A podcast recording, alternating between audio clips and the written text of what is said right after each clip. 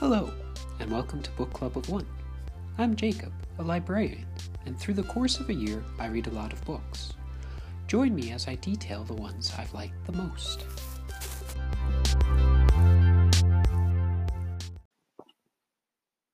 Welcome back to Cl- Book Club of One.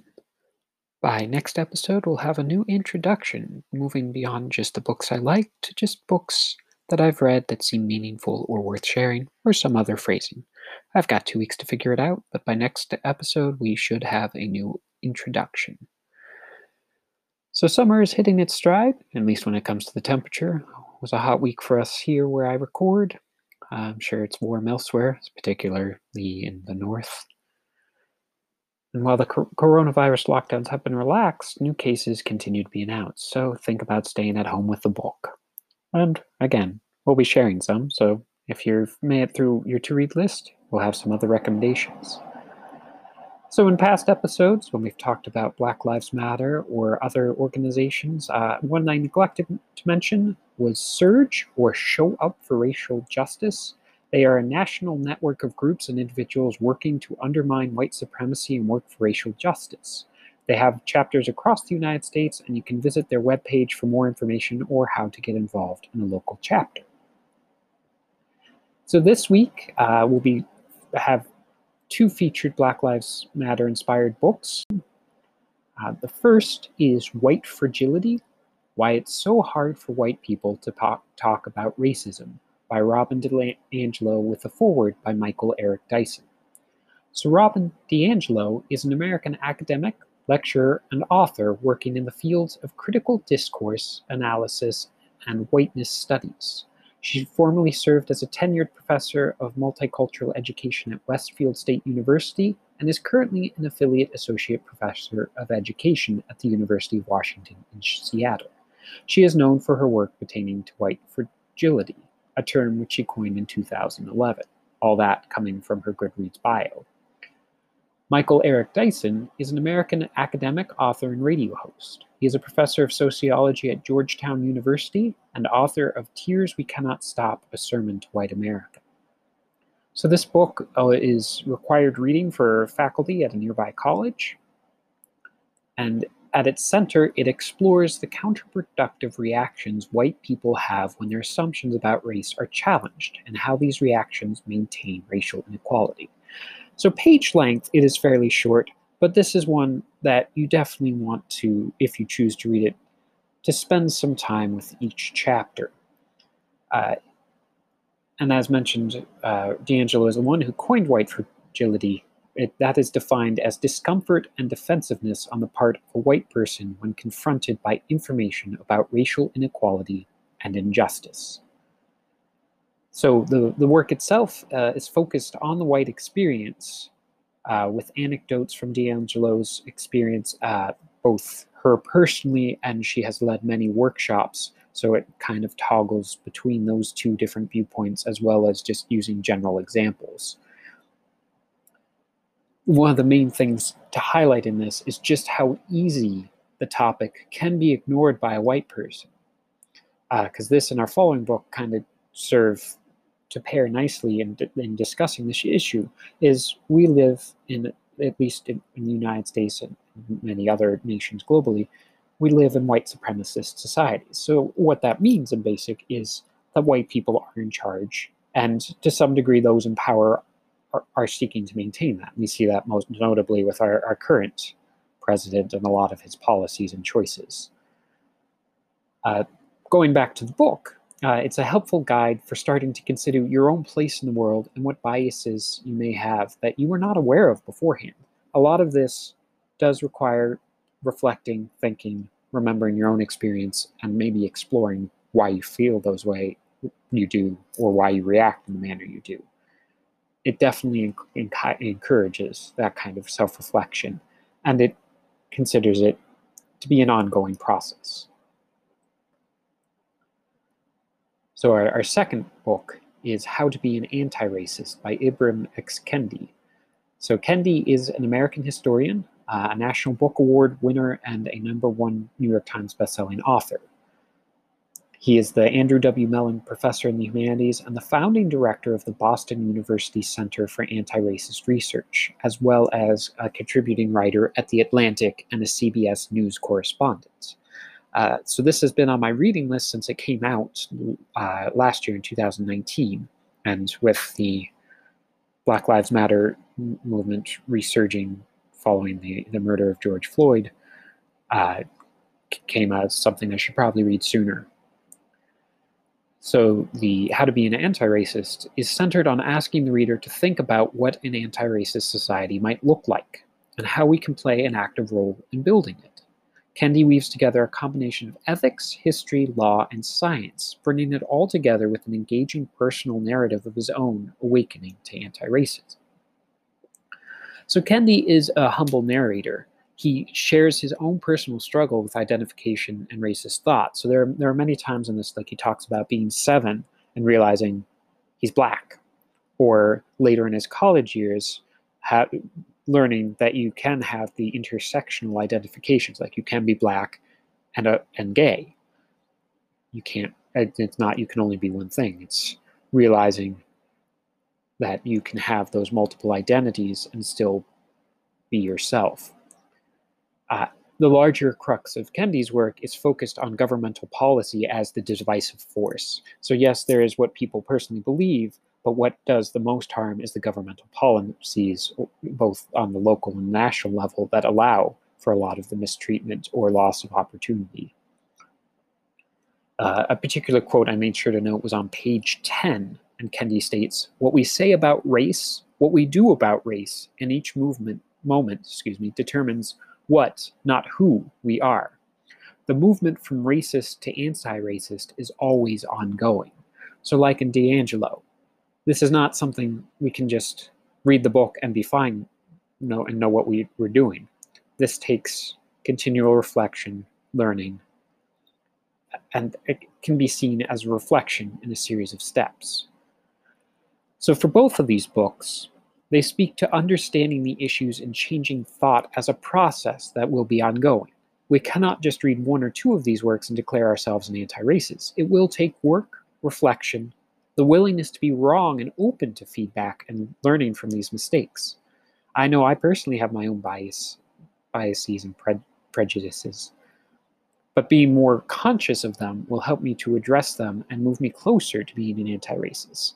And it will be like, like we talk about in higher education, finding the lifelong learner. You want someone who is going to be able, be willing to commit to that process long-term. And unfortunately, not everyone is.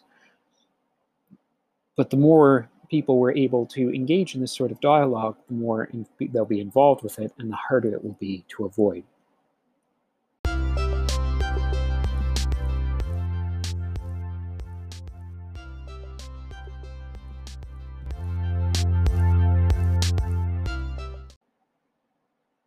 Switching now to just the general book recommendations. Uh, book the third book of this week is The Five: The Untold Lives of the Women Killed by Jack the Ripper by Hallie Rubenhold.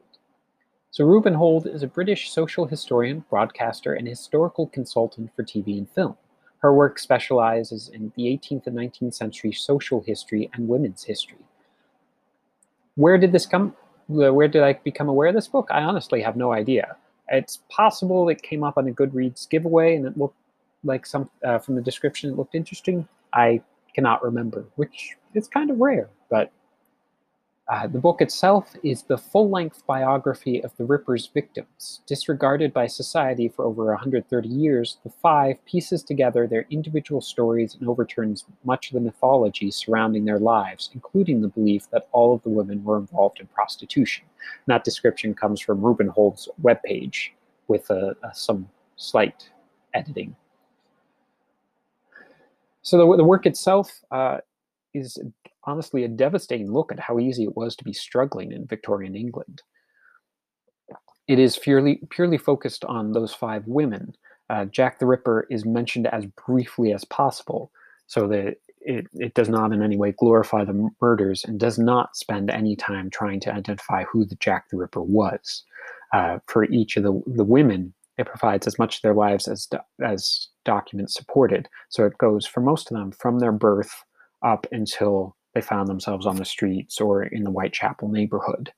Uh, and again, while it does not detail their actual murders, there is usually a paragraph or a last page for each of the, the victims that details the, uh, a family member, a loved one, a friend going to the morgue to identify their bodies.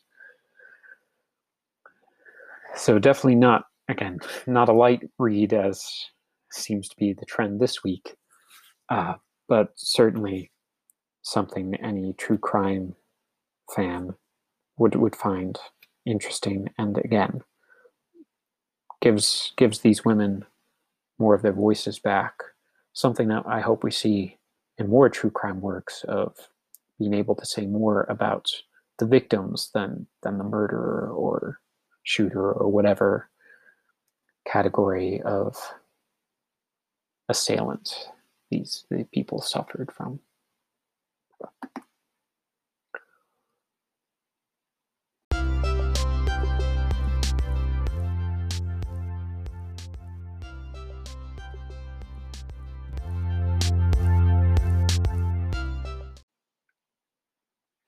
Book number four finally brings us to something perhaps a little bit lighter. So book number four is Outlander. It's the first book in the Outlander series by Diana Gabaldon. Uh, Gabaldon is an American author best known for this series. She also holds three degrees in science, zoology, marine biology, and a P H D in quantitative behavioral ecology, and spent do- a dozen years as a university professor with an expertise in scientific computation before beginning to write fiction. She has written scientific articles and textbooks, worked as a contributing editor on uh, a computer encyclopedia, and, and as well as founding the scientific computation journal Science Software Quarterly. And if that wasn't enough, has also written numerous comic book scripts for Walt Disney. So in some ways, a resume that when you look at it probably is all over the place. So this book came to me by way of several family members uh, having read it and watched the show, and from their descriptions or hearing them dis- discuss certain plot points, I was curious enough, and uh, we had a copy in the house, so I gave it a try. So for those of you who have somehow missed all of what all it is, uh, Gabaldon, to explain it succinctly, is historical fiction with a Mobius twist. If that wasn't clear enough, Uh, it's Claire Randall, a former combat nurse, is just back from World War Two and reunites with her husband, and they have a second honeymoon. Uh, and then she walks through a, a circle of stones in and is in, in Scotland and is suddenly, well, she's not in Scotland at the time, but she is sent back two hundred years, and suddenly she is a Sassenach, an outlander, in a Scotland torn by war and raiding border clans in seventeen forty-three. So this one is one of the longest books. Uh, the paperback version I was reading was around one hundred fifty pages, but it did not read that way. Uh, for those of you who have watched this show and got sucked in, or read the book on your own, can speak to this, of you do get sucked in pretty quickly with the narrative. And the, in, in thinking of that, so again, it starts in the nineteen forties, then jumps back to the seventeen forties. Uh, and from my knowledge, again, not the greatest for that time period. seventeen forties is well below, world, but well before World War One. But uh, from what I could read through, it, the past seemed realistic and honest, and I would never feel clean again. Um, but they, the level of hygiene did kind of surprise me. Uh, and the love story is not terrible. Uh, minor spoilers, there's no needless stretching out of the will they or won't they. They definitely do. It happens early, and that plot point does not get dragged on across books. Uh, but one of the one of the amazing things is how quickly Claire is able to adjust from the trauma of time travel. Because again, she travels back two hundred years and immediately gets into trouble. And uh, like some of the plot point revolves around the fact that she talks a little differently, and what she is wearing is taken as a completely different manner from what we would consider it. And one of the best things about this book is that Claire is a strong and intelligent female lead character in a fantasy time travel story. So uh, having read Anne McCaffrey's, like, the Dragon, uh, Dragons of something. I'm blanking on the name, and I apologize for that. But that one had a, a main female character, and it was all sorts of problematic with our with our current views. But in in this one, again, having been written or published in the, the early nineties, it's wonderful to have a, a lead character that capable, and she is not the only one. So uh, I have a friend who's spoken of Patrick Rothfuss's books, the Kingkiller Chronicles, and while I'm curious to, to read those, the takeaway from the first one in the series is that it's all dudes. So again, nice, nice to have a female writer writing strong, capable female characters.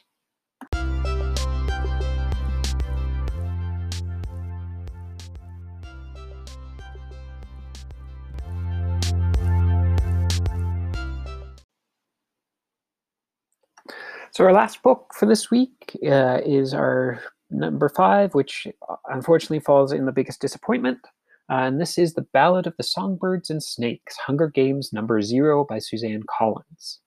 So Suzanne Collins is an American television writer and author, best known for the Hunger Games books. Uh, this one was received as a gift. Uh, it wasn't you, it was the book. Please, please don't take offense to this. Uh, The, the plot summary is, for the tenth Hunger Games, eighteen-year-old Coriolanus Snow is preparing for his one shot at glory as a mentor in the games.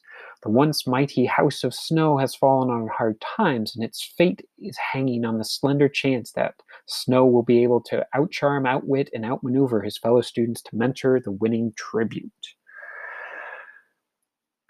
So again, this is the, the prequel to the Hunger Games, explaining the background and rise to power of one of the the, the president of Panem, who it, Katniss Everdeen faces off against in the, the Hunger Games trilogy.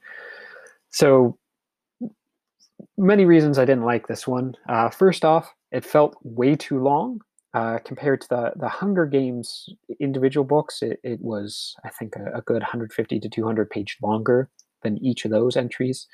Uh, and while it did move quickly, once we got to the Hunger Game portion of this book, that part went quickly, but that was kind of the, the middle to late arc.